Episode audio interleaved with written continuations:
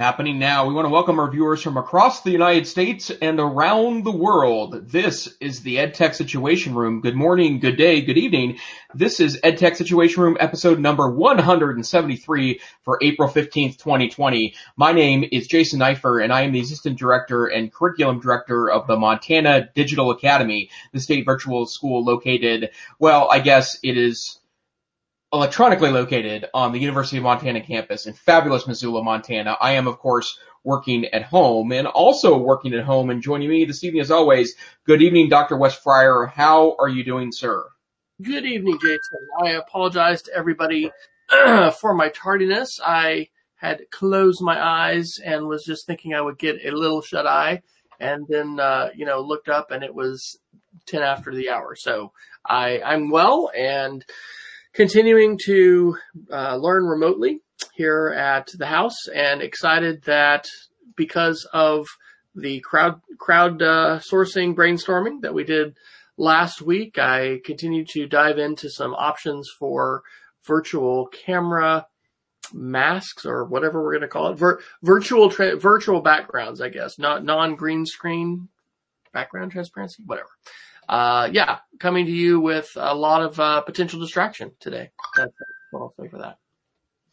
Well, um, this is not about virtual screens. This is actually a podcast about technology news, and we will tonight go through uh, the nation's technology headlines and kind of shoot them through the prism of education. And as technology is a huge topic right now, as school districts across the United States and really around the world have evolved to, well, evolved, side-evolved, whatever you want to look at it as, to uh, kind of remote teaching, a, a, an emergency version of distance learning. There's a lot of interesting information out there tonight about COVID-19, um, some pieces about technology evolution in the Microsoft and Google space. There's some new hardware out this week that I, I, I want to talk about a little bit. And then I pulled in a couple stories we didn't get to last week, including a topic that I know Wes is very passionate about, which is story chasing. So Wes, I'll go ahead and let's go and start with the COVID-19 news because I think there's a couple interesting things here that are going on.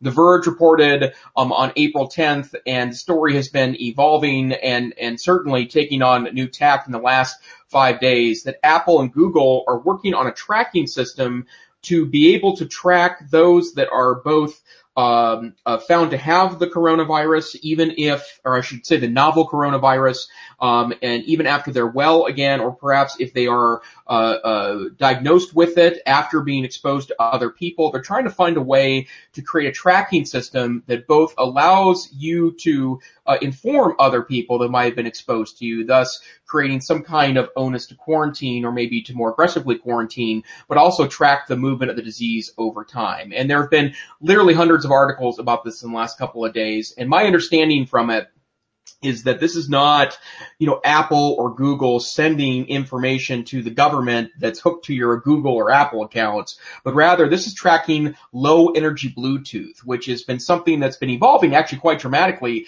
in the last four or five years. Uh, low energy Bluetooth is not the Bluetooth that you probably are thinking about, the Bluetooth that hooks up to your headphones or perhaps a peripheral that goes to your phone, but rather it is a, a, a standard that allows Bluetooth to talk to usually little antennas in locations. So for example, chances are if you've recently gone into a major department store, there's probably been small little uh, low energy Bluetooth antennas that's intended to track people's uh, uh, area around, for example, a department store. And while that can sound a little, um, you know, next generation 1984 tracking, the intention is to provide the opportunity for people in various spaces to do things like track the movement of people or look where people are congregated at or be able to track people over time for purposes of crowd control traffic or all sorts of, of kind of data uses. And so I guess I'll start with Wes. Um, have you uh, uh, installed any of the tracking apps? I know the one that is not app or Google based, but the one that I've been utilizing because I, I think it's important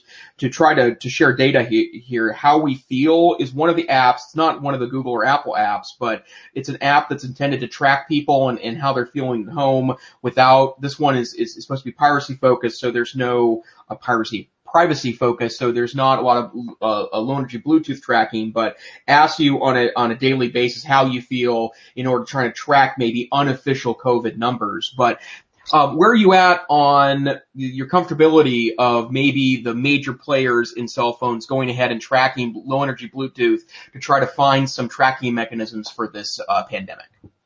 Well, I actually, uh, I'm, you know, I'm, I'm not, I'm, I'm limiting the uh, number of times I'm turning on the news each day. Uh, I'm using my Google, uh, Google Home to usually get that news. And I think it was an NPR article that I had uh, just listened to about this tonight that was saying, you know, we're probably it's going smartphones are going to be playing an important role in the firing up of the economy and um, and, and and to some level the the tracking of people in terms of who has been you know certified bona fide whatever that hey either you know you've had COVID nineteen or you've you've um, um, you know, got you've had you've had you've had testing that basically says you um, are are safe to return. So I have not installed any apps like this. I am very curious to track this because we've talked on the show and had some other articles about you know civil liberties and what's going on in China. Uh, we've mentioned Israel. There's other other nations right that are trying to you know utilize um, more more than just uh, the meta information, but but really do a deeper dive into the privacy data that that we're giving up by using our cell phones. And so I have I have not. Are are you? Have you downloaded anything, Jason? And are you? Yeah, uh, I I am significant investment in a perhaps a Silicon Valley startup that's going to be you know, playing, playing, a role in the weeks to come with this. Uh, no, I have not invested in any startups related to this, but I am curious about, and I do think that data, especially when I give some choice on data, um, uh, or whether to share the data, I think is really interesting. And so I have been utilizing, and I've reported six days in a, uh, in a row on the How We Feel app in an attempt to, to start providing some data sets that are maybe a little more user controlled. But, you know, I think the thing that we need to be, um, you know, at least aware of is that part of what is going to allow us to track the COVID-19 uh, outbreak and maybe uh, exert some control over the pandemic is to understand how it spreads. And I'm certainly not an advocate for, you know, endlessly sharing of personal data with uh, even well-meaning third parties. But I do think there is something to the fact that we have an unprecedented ability to take perhaps anonymized data uh, and provide an opportunity to to track the virus over time in an attempt to do something about um, you know, uh, where people are going, how they're moving. Um, I know that we talked about two weeks ago that Google had been sharing some data sets about various localities. I think they were doing it by county to see who was really staying at home and who was moving around more.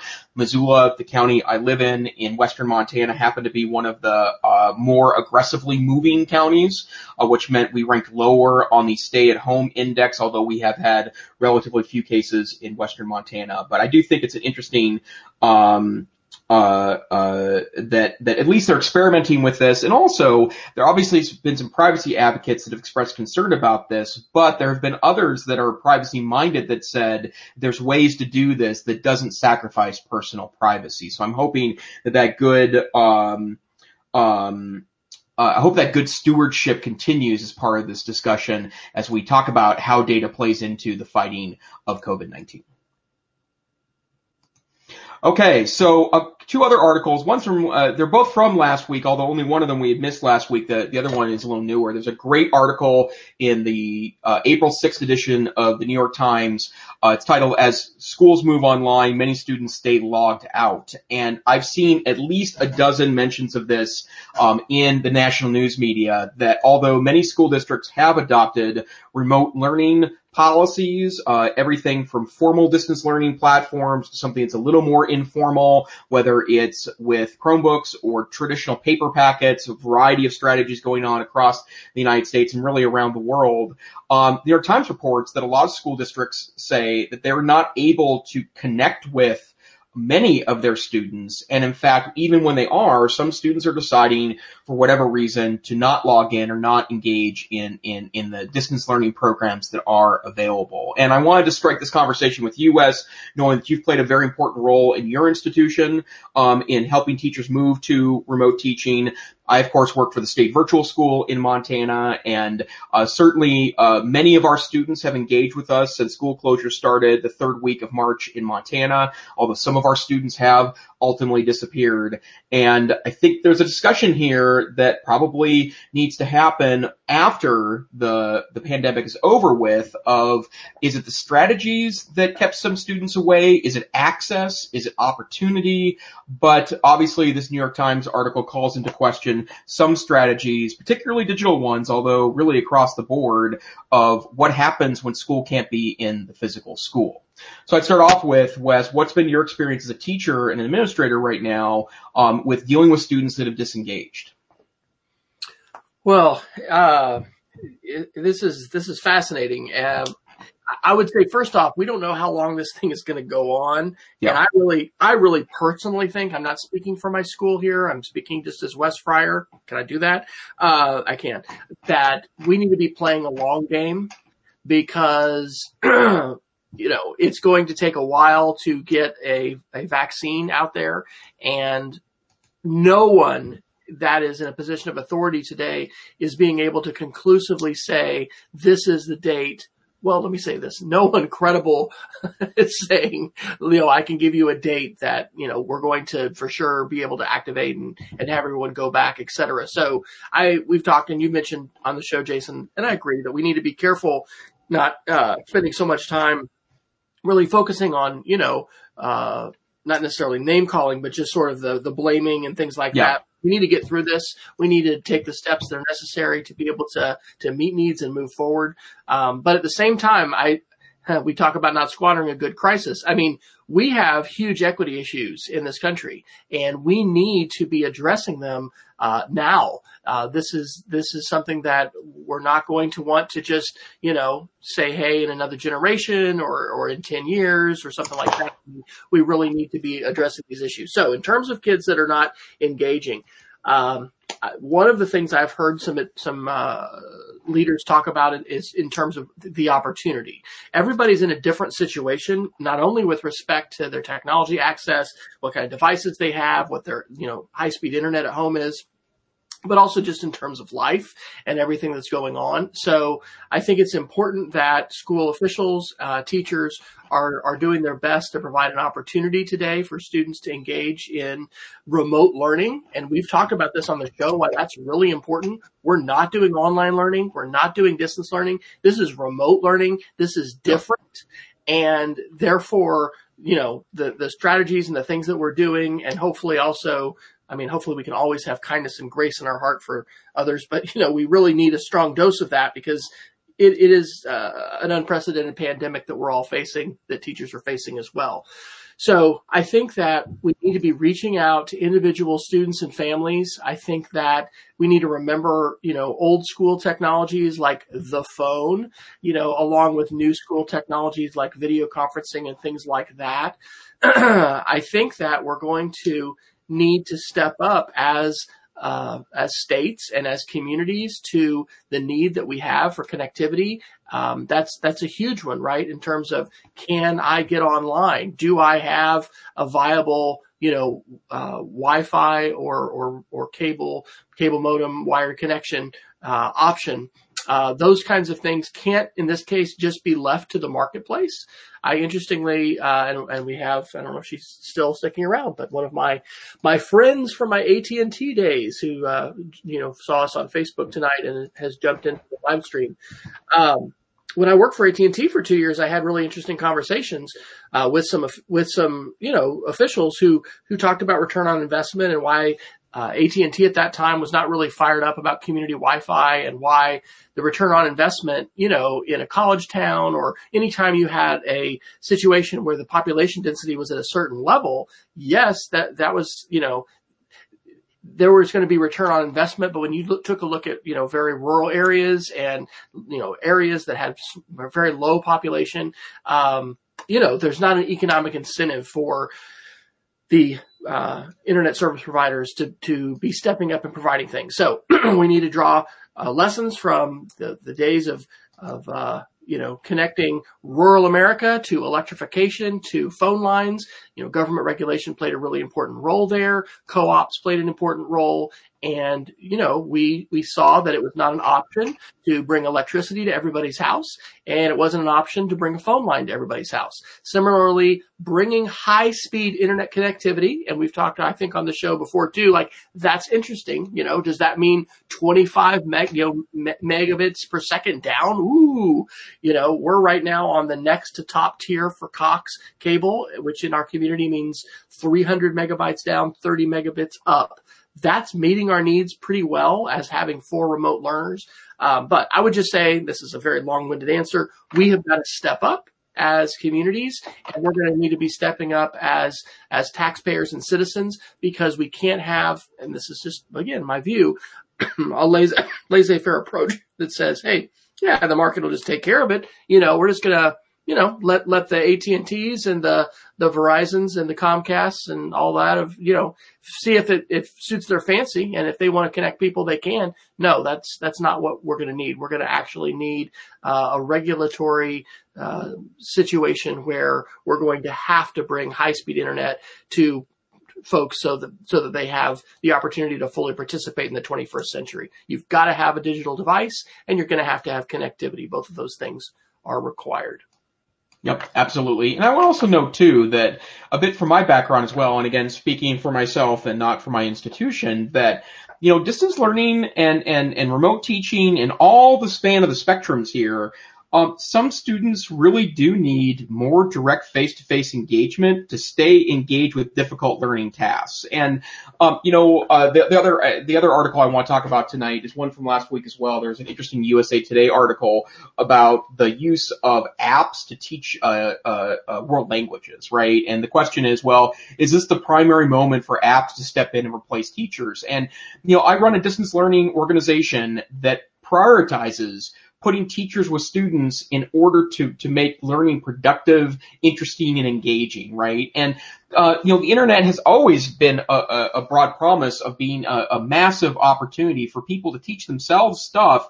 But remember, if it was good enough to use YouTube and apps and videos, we'd be able to hand an iPad to an infant or a young child and have them just take care of this on their own that doesn't diminish the fact that lots of people can teach themselves some really interesting stuff utilizing the extraordinary amount of resources available to them. And I've heard, personally heard a lot of interesting stories of parents that have uh, been underwhelmed by their district's response to this. And again, I wouldn't criticize districts here. This has been an extraordinary amount of of of uh, very fast evolution uh, with very little time and in a lot of cases very little resources to do so.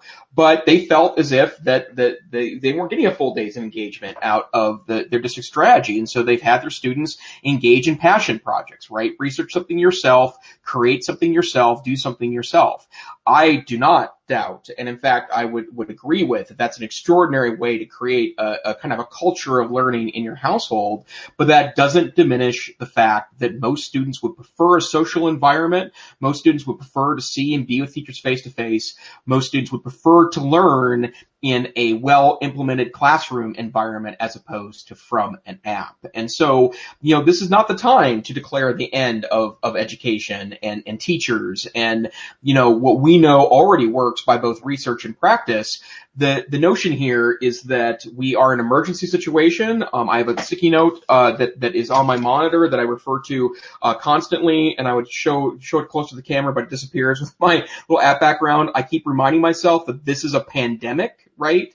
We are an emergency situation. It is not um, uh, uh, at all a, a, an exaggeration to say that that we have uh, not seen anything like this in the modern era of schooling. So let's give ourselves a break for now, and let's also not declare this an opportunity to get rid of some of the things we hold so dear in education, like the student-teacher relationship, like formal and informal learning environments that involve teaching and teachers. And I think that's an important part of us responding to and evolving through this process.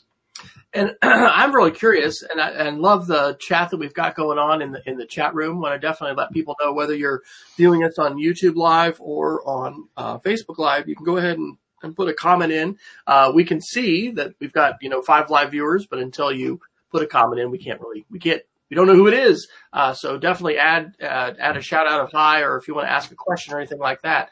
Um, I I would be very curious to know how many how many school districts right now are under pressure to basically cater to the lowest common denominator, which is no, which is not being connected, not having a device, not having connectivity. Um, I would say that's not what we should be trying. That's an equity issue, but we shouldn't be letting that define the ceiling of what we're doing for students. Um, you know, we just rolled out this week a new schedule for our students, particularly in middle school. Uh, so I actually had my first live class with my fifth and sixth grade computer students. Um, our schedule, which I can link in the in the show notes, because uh, we're having all of our COVID-19 response stuff, you know, on our, our public side of our, of our website for our school, which I think is great. Uh, our new schedule emphasizes more, more live teaching. I had not had a chance to have any live classes because I'm an elective teacher. I normally would see my kids face to face every other day. And in the new schedule, I see them uh, once every six days and I teach four out of the six days. But the kids are you know, uh, I think it's at least four face-to-face classes that they're they're online with. It's it's quite a bit, and so there's assumptions that are being made about how much connectivity and bandwidth students have, and you know how that mix of asynchronous and synchronous should happen. So I guess I want to I want to tell people that yes, I agree with you, Jason. We we are in an extraordinary pandemic, and we need to be very forgiving, and we need to you know open open up our hearts to the everybody who's who's involved in this, you know, students and teachers, you know, administrators, parents, everyone. But we also need to be keeping an eye on what the best practice is, and yep. also Agreed kind of basically not going to one extreme or the other. Let's not assume everyone has plenty of high speed connectivity for every learner in their house to be online at the same time with their own device because that's not accurate. And similarly, let's not go to the opposite extreme of saying, oh, wait a minute, some of our kids don't have connectivity. We better just stick with packets and not do anything online at all. I think we're going to need to strike a balance there. So, hey, and speaking of striking a balance, I hope I have not exited, uh, exited the internet here because Jason has just tapped out. So I will keep talking in the hope that I am not alone in the live stream.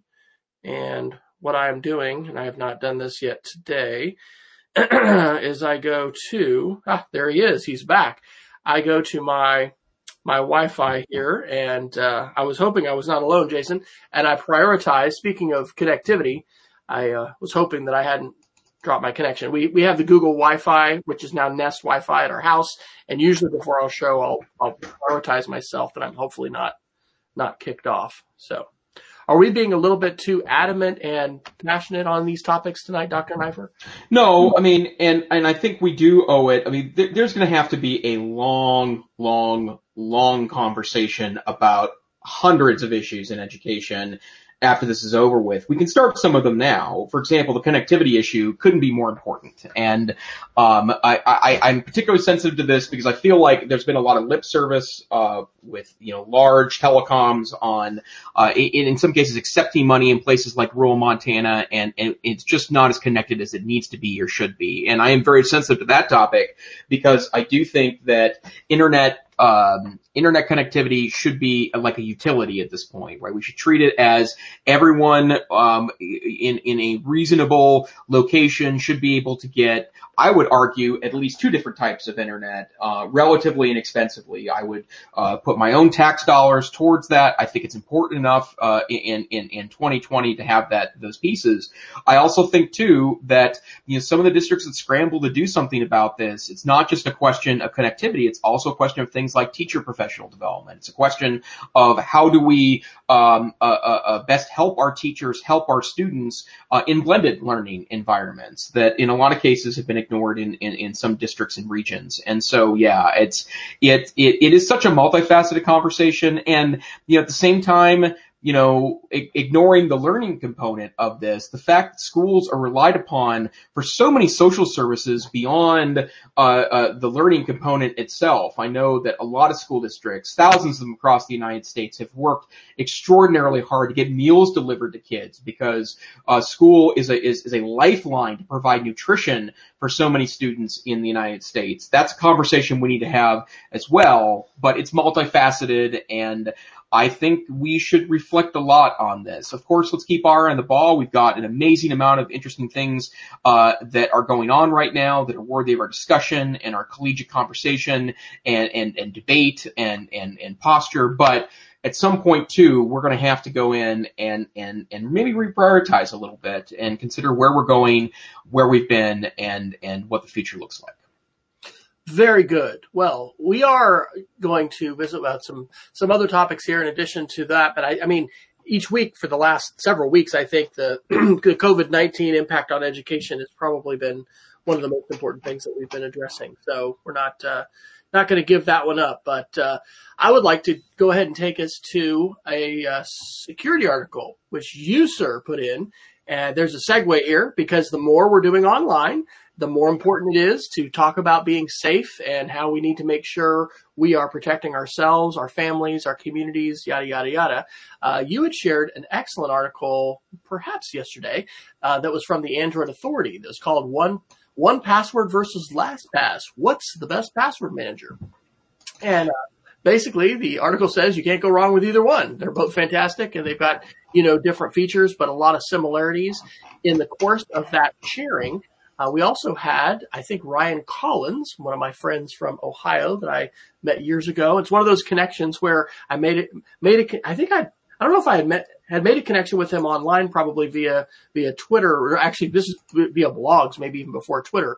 Uh, but anyway, I got to see him f- for their conference. Uh, in fact, he was one, he was one of the people I went to their state conference and, uh, had asked the organizers, Hey, if I can just see one breakout session, you know, who should I see? And they're like, you go see Ryan Collins. So he's he's that guy. Uh, but anyway, he had recommended an open source password manager that I'd never heard of before. That is called Bitwarden. And so um, we we tweeted out to them, and it is saying solve your password problems the easiest and safest way for individual teams and businesses to store, share, and sync sensitive data. So, Dr. Neiffer, where are you today on the password manager? You know, conversation as you have that with not only colleagues at work, but perhaps members of your own family. And then as you all are talking to students, what kinds of things are you all telling them? Well, I'm a LastPass guy. I have been for a long time, and I think it was uh, it was on this podcast uh, probably about a year ago. We started talking about my slow evolution towards getting a unique password for every single website, and and I will tell you, it's a randomly generated password for every website, 20 characters or more. Um, I get made fun of uh, sometimes. I do have a, a handful of projects where I have to share a username and password, and when I create it, I send them a username and a you know long password, and and uh, I, I get made fun of, but I tell them if you know, if it's 10 randomly generated characters, you're not going to memorize that anyway. So it might as well be 25 randomly generated characters, right? But I am all in on one pass and it's when I encourage my friends and family to do. I also encourage my colleagues. I'm sorry. Uh, uh, you're right. LastPass is the, uh, my preferred one there. And, um, I, I, my, my wife uses it. My family uses it. Um, it's something that, um, I think is really important to do.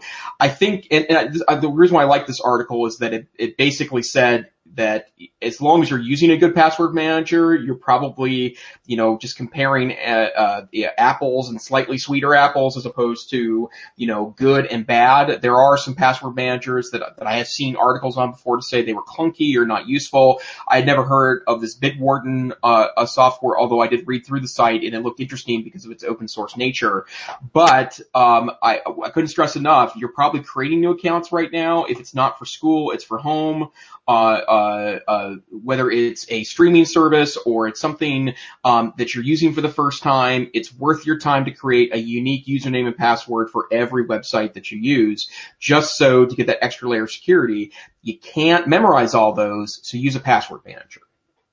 and I probably need a better place for all these, but currently I, I have a series of webinars, one of which is protecting yourself and your family online. That's at designcreateshare.com, uh, slash something. You can just click, I think, videos at the top or webinars or something. Uh, but yeah, it's, uh, it's critical and it's one of those things that, you know, early adopters, like so many different things with technology, we're, we're doing first and it's becoming more and more mainstream. And just as we talked, you know, quite a bit in the last two shows about Zoom jacking and the ways in which, you know, folks are using programs from the dark web to be able to jump into conferences and the ways in which some folks, uh, to include uh, members of my extended family, who apparently I learned today uh, their church posted a link to their Zoom recently and, you know, led to Zoom jacking. People have got to take security seriously and we can't just, um, you know, brush this off. So it, these are conversations for everyone, not just for the geeks in your, in your house or in your circle of, uh, of friends. And we need to just continue to help people understand how they can, how they can be safe online. And that's a, a critical, piece of that puzzle. What else? Absolutely. You, uh, absolutely. Uh, the other security article that I want to share uh, is something that's actually a couple months old, but I saw it kind of uh, circulating around with with a couple different uh, professional groups I follow. Uh, this is from the CBC on January 28th, 2020. Why taking Facebook quizzes is a really bad idea, and um, I noticed that this was retweeted by a couple of I guess maybe influencers, I guess. So I think this did strike a chord, but something that people are coming back onto Facebook. Uh, I kind of have the counter tech uh, correction uh, uh, argument I want to make a little bit later in the show tonight to talk about how maybe we're having a correction to the tech correction as we reconsider where we're going with technology. It's provide I think it's proved to be extremely useful, not just because you know K through higher ed education needed to move to technology to be able to stay connected for the rest of the school year, but also because we're connecting with our families and friends and news in that way. But this article talks in some detail about the risk of uh, utilizing free Facebook quizzes, and whether it's you know what character for Mad Men are you, or um, uh, what uh, what historical figure are you closest to, whenever you are giving access to a quiz that can anyway access information about you, and I, it's been a while since I've taken any of those sort of Facebook quizzes, but those quizzes oftentimes will ask for at least your basic user information. Will say I'm accessing your name and your basic profile information. The argument here from security experts is that you are actually perhaps contributing to a database that um, could be anything from things marketed towards you to people actually seeking to steal your identity and find out more about you to engage in directed cyber attacks. Uh, against you. And, um, you know, I, am sure that, that, that many of these are probably in good, clean fun, but the free quizzes that are offered on social media oftentimes aren't really free. You're really paying not only with your personal data, but perhaps even with your privacy. So, be careful out there, right? I know you're bored, right? I'm certainly getting bored, uh, and at some point, uh, rewatching 90s television, I'm in season two of ER, which I have no idea why I'm watching it, but it seemed to be comforting to me to watch some older television from my youth. But, uh, you know, don't board your way into a security problem. Hey, go out and watch and put it on your watch list if you haven't already. The Great Hack on Netflix if you've got access to Netflix. It's a 2019 documentary and it's all about Cambridge Analytica. And, you know, sometimes these very innocuous sounding, oh, are you a Gryffindor or would you be Ravenclaw? You know, kinds of quizzes actually contributed to some significant disruption in the electoral process, both in Great Britain and the United States. And it's a real eye opener to see how, how these things like take a little quiz, you know, have led to incredible uh, breaches of data and compromises. And again, here in the United States, as well as globally to a degree, although Europe is leading us with, uh, with GDPR, you know, we're just hoping and, and, and expecting the tech companies to uh, clean up their act and be able to protect us and, and not, you know, allow these kinds of, of nefarious and dangerous things to happen. And some things have changed since, you know, pre 26, pre November 2016, but a lot of things are the same and user behavior that this is it, you know, the vector of how the, the bad guys are getting at information, it generally has to do with you know, whether or not you're clicking links and the kinds of practices that you and I have with our passwords and the, uh, the level of trust really that we have when it comes to, you know, clicking things and, and sharing things. So more important than ever, we've got more people than ever before who are you know, handling, handling their commerce online. Uh, we've learned, I went ahead and paid, I think a hundred bucks a year to get our Walmart supercenter, you know, to, to deliver for free. And so what we've realized is you got to save your spot. So I just tonight at dinner, somebody mentioned, Hey, I need some shampoo. I was like, well, okay, let's open up our order. So we got our delivery, you know, scheduled for Friday and, uh, you have to have at least $30, but you can always add to it. Anyway, you know, we weren't doing that level of online shopping, uh, you know, a month, a month, two months ago that, that we are today. And so that volume of digital traffic is going to mean there's even more folks trying to get access to our information, and our data, and sometimes it can come from quizzes. So that is a fantastic article and I'm really glad that you shared it. So. Well, let's talk about maybe some platform news. Uh, interesting things going on in the Google architecture and in the Facebook architecture. Last week we talked about Zoom and some of the nationwide panic over Zoom, and that that story continues. The one thing I would say that uh, is very exciting is that uh, all these platforms that are suddenly being relied upon for remote working, remote teaching, uh, connecting with family and friends. They're evolving very quickly and rolling out new features at a really unprecedented rate. I mean, let's talk about the Google stuff here um, uh, uh, quickly. A great article from The Verge on April 13th for the Chrome OS faithful, which happens to include me. Uh, Google is starting to prefer installation of of progressive web apps or PWAs over Android apps when they have an opportunity to do so. And um, I would say that this is a great uh, uh, evolution, uh, especially on Chrome OS.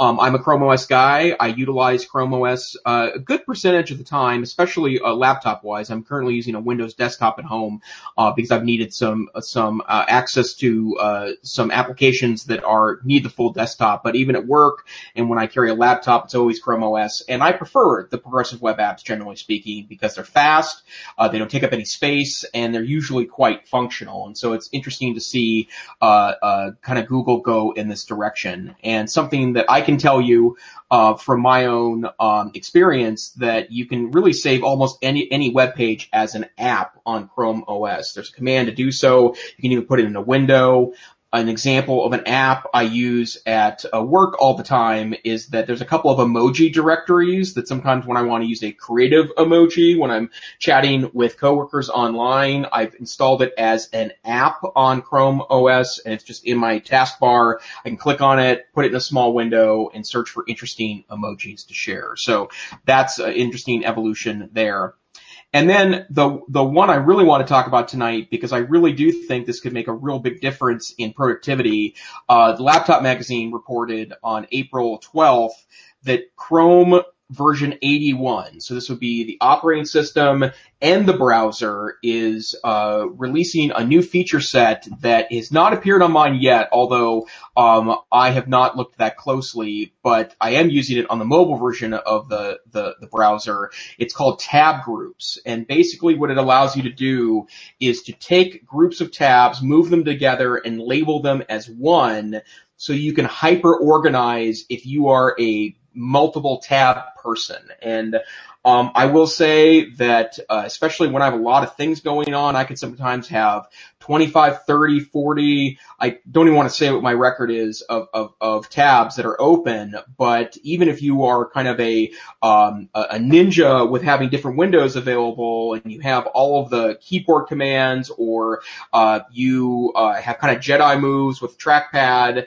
uh, it's useful to put things together and, and kind of put them in little groups. And I've used this on the Android phone. Chrome on the Android phone already does this, but, uh, it's, it's coming to desktop. And so that laptop article or laptop magazine article goes into how you utilize them and how you can put tabs into groups and what that does for you. So first, I, I got to say, Wes, are you a, a mass tab opener as a general user? Well, I certainly can't be on my phone. In fact, again, tonight at dinner, I looked at this and I think we've shared this on the show before, but on your iPhone, you can hold down on the uh, tab um, I don't know what that button is, the, the, the, the tab windows in the corner, and then you can choose to close them all. And I had like 46. uh, but you know, Safari on iOS is getting better about memory management.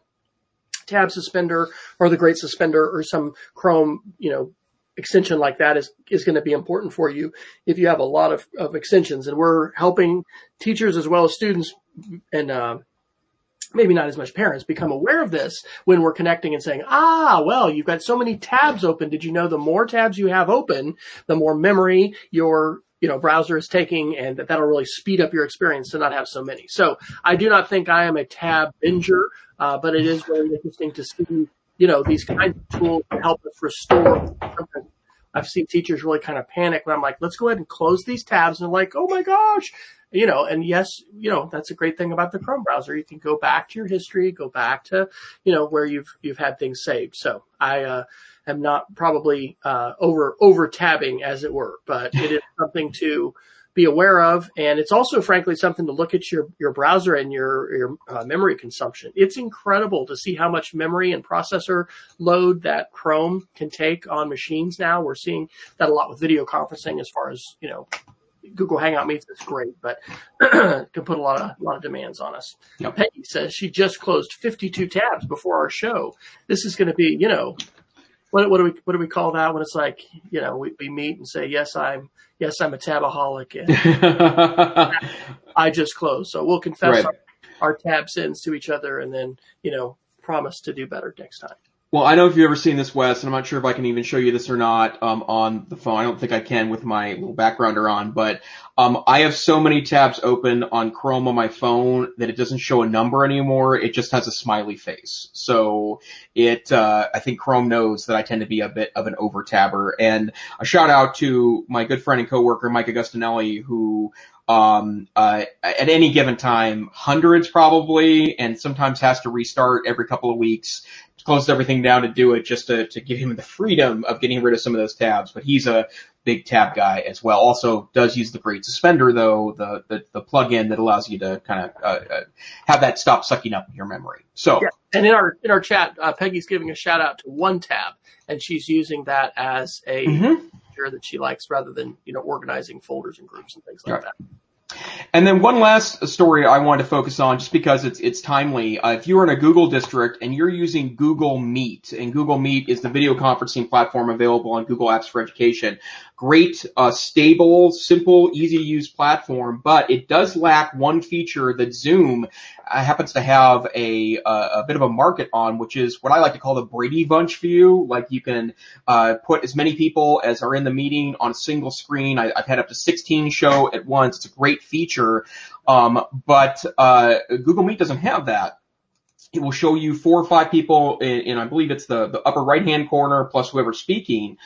But there is a wonderful absolutely wonderful uh, plugin, a Chrome plugin that you can utilize. It is a third-party plugin. It's not from Google, but uh, it's got strong reviews and it's, it's, it's advertised as an accessibility plugin that gives you grid view on Google Meet. You install it, it adds a button to the upper right-hand corner, and then you too can get Brady Bunch view um, on uh, Google Meet. And I was in a Google Meet on Monday in a meeting um, with folks that that work together at the University of Montana for the Moodle LMS that we utilize across our our campuses and I was a little sad because I couldn't see everyone's smiling faces and I pressed the button and suddenly all 15 people in the meeting, all their cameras showed. So if you've been missing that in Google Meet, that Chrome extension will be in our show notes at techsr.com.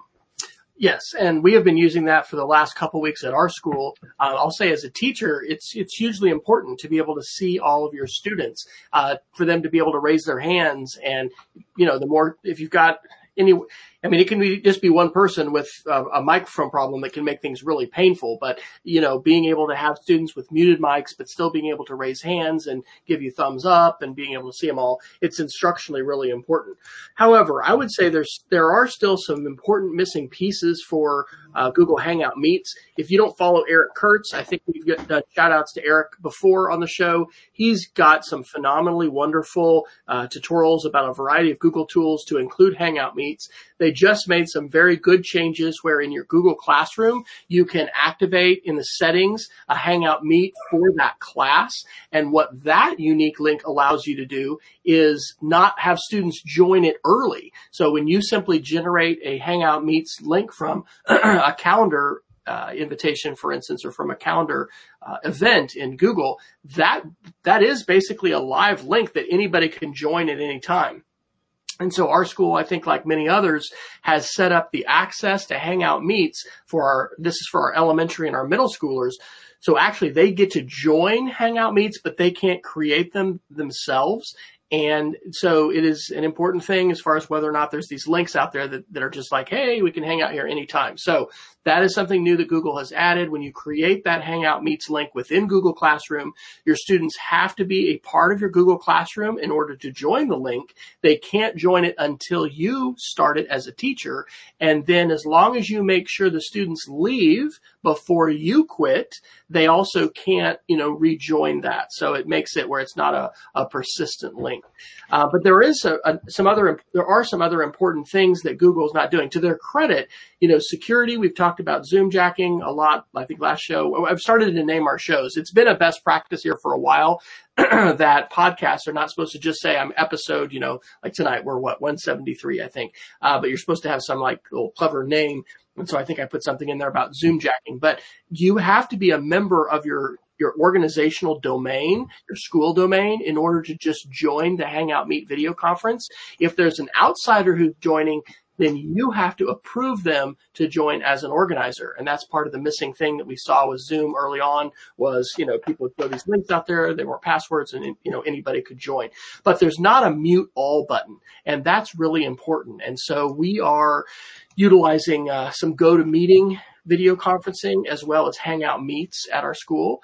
And one of the great things about that is being able to have that button that just with one tap, you know, lets you mute everybody who's there except for yourself. And, you know, when you've got, for instance, uh, a room full of first graders, as we have now that are meeting virtually uh, every day, and it's not just first graders; it's it's other uh, you know ages too. That becomes really important. But uh, shout out to Eric Curts, shout out to Google, continuing to make the tools better, continuing to educate all of us about the tools, and I am you know continuing to be so thankful that we're part of the uh, Google domain uh, because that is a huge collaborative uh, and you know potential that we have, you know, been realizing as a school, but now that we're in remote learning, it's, it's even more important and we're leaning in even more to the power of Google.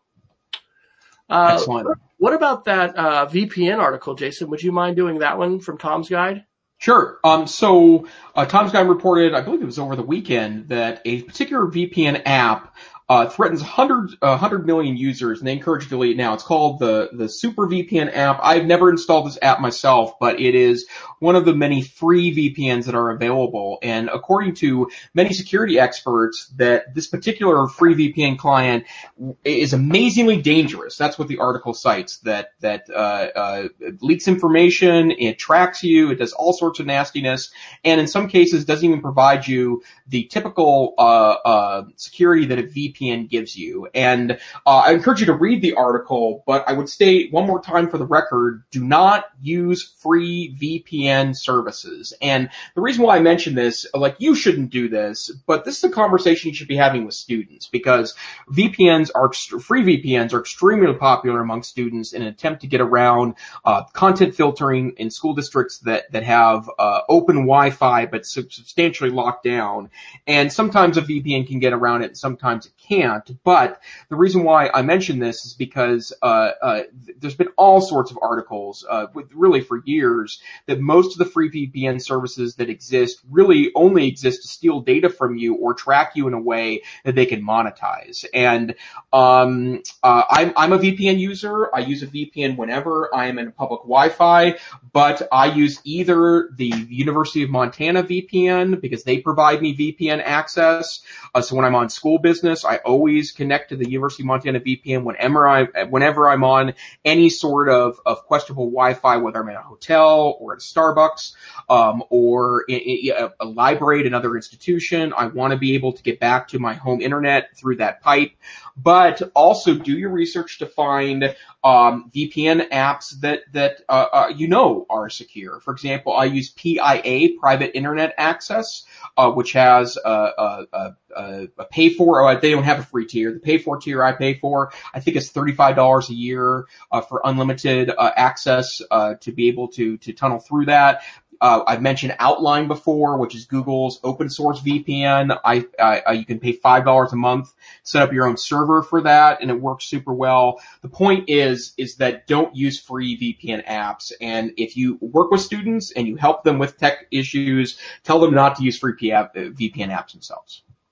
Let's uh, hit at least one Apple article, and I'll do a shout out to Jeremy King, who shared this one with me. I had not heard about Apple and their new uh, developments as far as um, uh, hardware. Uh, this is from Mac Rumors today, April 15th. New Magic Keyboard for iPad Pro available to order and deliveries begin next week. And so we've got some um, new hardware. Actually, Apple uh, has rolled out some new iPads, and man, this thing it looks very desktop like. So uh, it actually has a. Tra- it looks like a MacBook, uh, a MacBook Pro or a MacBook Air. Um, it's it's just a hard, firm keyboard that has a trackpad at the base, and then it's got what looks like a very rigid, you know, holder, you know, for your your iPad Pro. Um, so wow, pretty pretty cool. Um, we're in, in the midst of conversations we were already about one to one. And what's amazing is we had, we, we've been, you know, we've been optional BYOD at our high school and we've been cart based uh, really everywhere else as far as like iPads mainly in, in lower school or elementary school with, with, with also some iPads and then Chromebook carts. And so anyway, we've been looking at a year and a half from now going one to one. Well, what just happened with remote learning is, you know, in the span of three weeks, we went one to one BYOD, everybody pre-K through, uh, 12th grade. And so, we are having some teachers utilize some iPads and talking about platforms and things like that. And certainly in the hands of our teachers, it's been critical for, for math, especially to have a stylus. Uh, I just actually ran a computer over to a teacher yesterday morning who was having trouble. And one of the things she needed to do was connect her iPad to be able to teach, you know, math. And so exciting to see this from Apple. Jason, are you at all moving anymore temptation wise towards the Apple Watch, towards the Apple universe? You were on a Windows box last week, right? What, what are you, I you might be speaking on tonight because uh, would this background perhaps mean that you're not on Chrome tonight? Yeah, I'm I'm I'm still my Windows box right now, and part of it, the reason why I I, I did uh, get a, a, Windows desktop back rolling in my house is because I've been playing more computer games.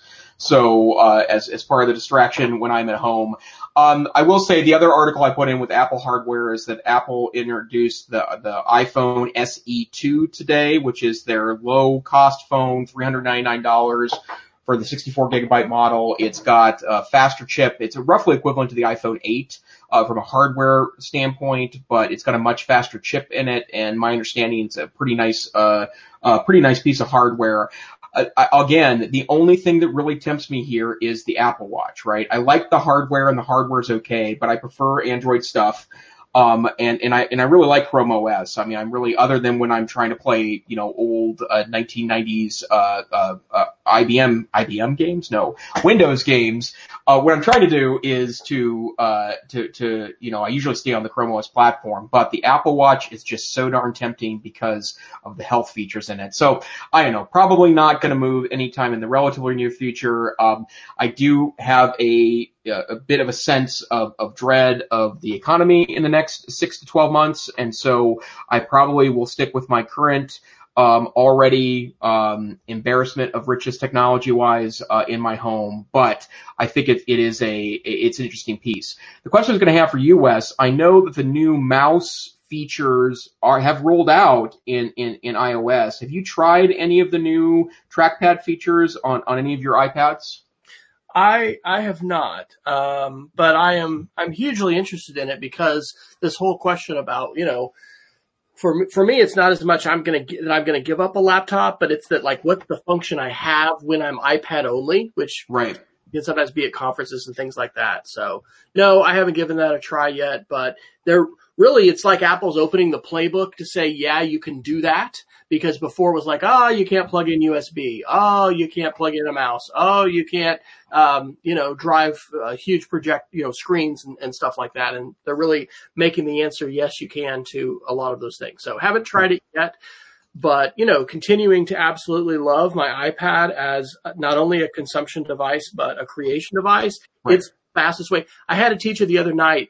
Uh, she had uh, accidentally recorded on her phone upside down for about 20 minutes, and she needed to flip that.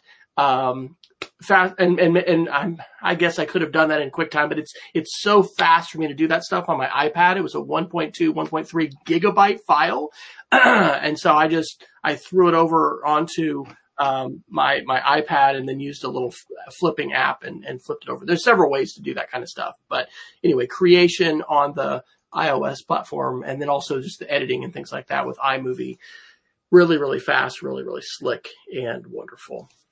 And I have to say that from a form factor standpoint, that keyboard is really expensive, but I love the look of that case and the keyboard with the trackpad in it, with the larger 12.9 inch iPad Pro. I am not in the market to spend $1,500 on that particular device, but my, my, my is that tempting that is attractive. Yes. So if for our, for our Apple lovers out there, and I know Peggy's still out there, that is definitely, uh, something that, uh, you know, I'm sure, uh, the, the, folks at Apple, I mean, they, they make beautiful hardware. They make hardware that works on it and it's, it's beautiful as well. And I'm excited and appreciate the iPhone SE information because we're, we're still sporting a couple iPhone 6S's, uh, which aren't, you know, as, as ancient as, as many folks are, you know, still using hardware, but that is something that we need to look at, you know, individually is, you know, when am I going to upgrade and what you mentioned about, you know, global supply chains and global market and things like that.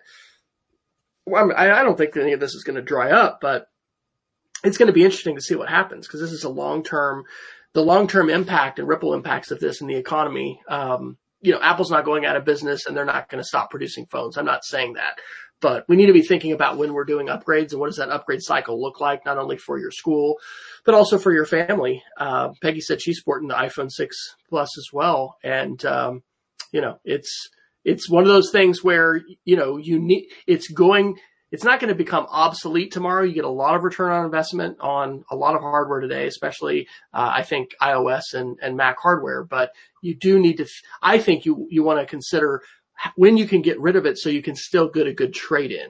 Uh, I yeah. think I was able to get about $250, $200 for an iPhone 7. Um, I was having trouble actually with my speaker and then I just opted to go to the iPhone 8 for a little while. You know, I went to the 11 Pro and then I gave that to our, our 16 year old who's really loved having that, you know, fantastic phone and she's doing photography and, you know, anyway, but it was, it was one of those things where I had to at that point because what I didn't realize is how dependent I am on talking to my phone all the time to dictate uh, text messages, to dictate emails, to be able to, you know, ask Siri to do things, to ask the Google Assistant. So when my uh, speaker was going out and I was not able to effectively dictate, it was sort of like I'd had, you know, one of my arms cut off. Literally, it was it was bad.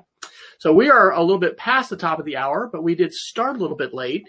My clock or our clock there on uh, StreamYard says we've been going for 57 minutes and 24 seconds. I think we do have some geeks of the week. Do have, want to hit any other articles, Dr. Neiffer, before we geek of the weekend? Um, well, I, I, would note that if you are in the uh, market for a Windows laptop, my preferred Windows laptop recommendation um, I, I'm, I'm a big Lenovo guy. I think that if you are a nerd, especially, and you like to dig around your laptop, Lenovo's are pretty hard to beat. But for uh, uh, typical users that are looking for a medium to high-end laptop, the XPS 13 from Dell has been my recommendation for probably three or four years now. And, and there's a new model out every year. But The Verge has a great review of the new XPS 13, which was released a, uh, a few weeks back, and it's a beautiful looking laptop. Um, if you're looking for a more high-end experience, uh, read that review. It looks like it's it's pretty great. How about you? Uh, you know, I think we, we hit most of, uh, most of the big ones that, that I, I, you, you put in a lot more this week than I had. So, um, I guess I'll do one more quickly. This is an old one. I don't know how I missed this, but workspaces, I was not using that in Google. So this is the nine to five Google article back from August of 2019. Google Drive priority page and workspaces rolling out to all G Suite editions. Just started to use it this week. And what workspaces lets you do is take several different files in Google Drive that don't have to be in the same folder, but you use this priority full um, icon that's at the top of your Google Drive, and then you have a workspace. So, for instance, we're doing a lot with digital curriculum, and we've got different files in different places. So, I've created a workspace called Digital Curriculum, and I've basically got all of those files appearing there so that I can work on them readily. That's just a tool I had missed and had never tried. So, yeah. is something that you're playing with and you've already been using? Workspaces. I I didn't. Uh, it's not that I didn't get it. I just didn't find a use for it until I suddenly did. And right now, I have a group of about six documents that um, I'm using every day in part to work on things like messaging and data tracking. Uh, in my program, in light of the uh, novel coronavirus, and so I am spending my time uh, putting documents in that space and, and able to easily get to them. I think it's a great functionality and it's another way that I think Google's doing a good job of trying to help you organize your information. Definitely. Okay, uh, geeks of the week, sir. Why don't you give us get us started here? All right. Well, I'm going to abuse my geek of the week power by sharing too many things, but uh, downdetector.com uh, will tell you if it's just you or if your service is down. It uses a variety of different uh, you know, indicators uh, via social media and other things to be able to tell if if a service, you know, be that Netflix or uh, your local, you know, cable company or whatever, if it's down in your area. Shout out to the World Affairs, one of my favorite podcasts, which I'm continuing to uh, try to use, and I am, the Google Podcast app and service. Uh, but this is a fantastic show from six days ago called Using a Pandemic to Consolidate Power. And it's talking about, you know, across the globe in different places, the kinds of decisions and the kinds like in Hungary, good grief, democracy is basically over there, uh, the, the kinds of things that uh, autocrats and in some cases elected leaders are doing to grab power. Uh, just really fascinating uh, Jason and I, with our debate and political science and, and, and, social studies backgrounds, are definitely enjoying those sorts of things. So if you haven't checked that one out, Jason, it's one to, to not miss. Google has a great website called Teach from Home. And just like other companies, and of course you think about this, this is the power of Google, uh, they have created a hub of information and tools to help teachers during the COVID-19 crisis.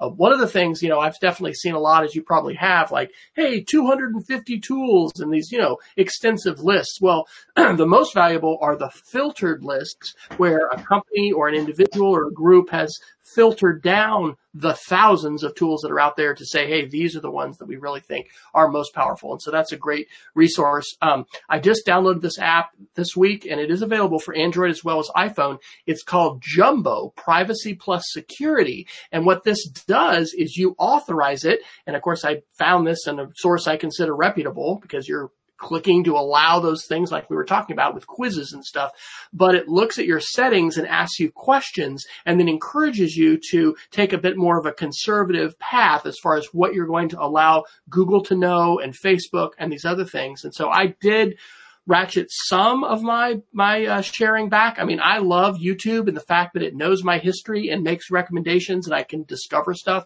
you know, via that history, but that's a good app that I've just started to play with. And I think it's, it, it puts what's in front of you and I can go right now into our settings for privacy on these different platforms, but having an app, so to speak, to hold your hand through this and then make some recommendations to you, exceptionally helpful. And then finally, the last one is a website that I spun up this week based on our conversations in the show last week. And it's called Live Teaching Tools. It's on support.casady.org slash teacher slash live. And so whether you're doing interactive presentations, you know, Desmos, Nearpod, Pear Deck, GoFormative, Socrative, uh, OneNote, polling and quiz tools we talked about. Um, I did record a tutorial on how to share your iPad screen with QuickTime Player. Uh, you have to have a Mac OS computer to do that, um, and other features. So a little too much for my geeks of the week, but you know, sometimes I get carried away. How about you, Dr. Neiffer? Sometimes you're a little more geeky than I am, as it turns out. So,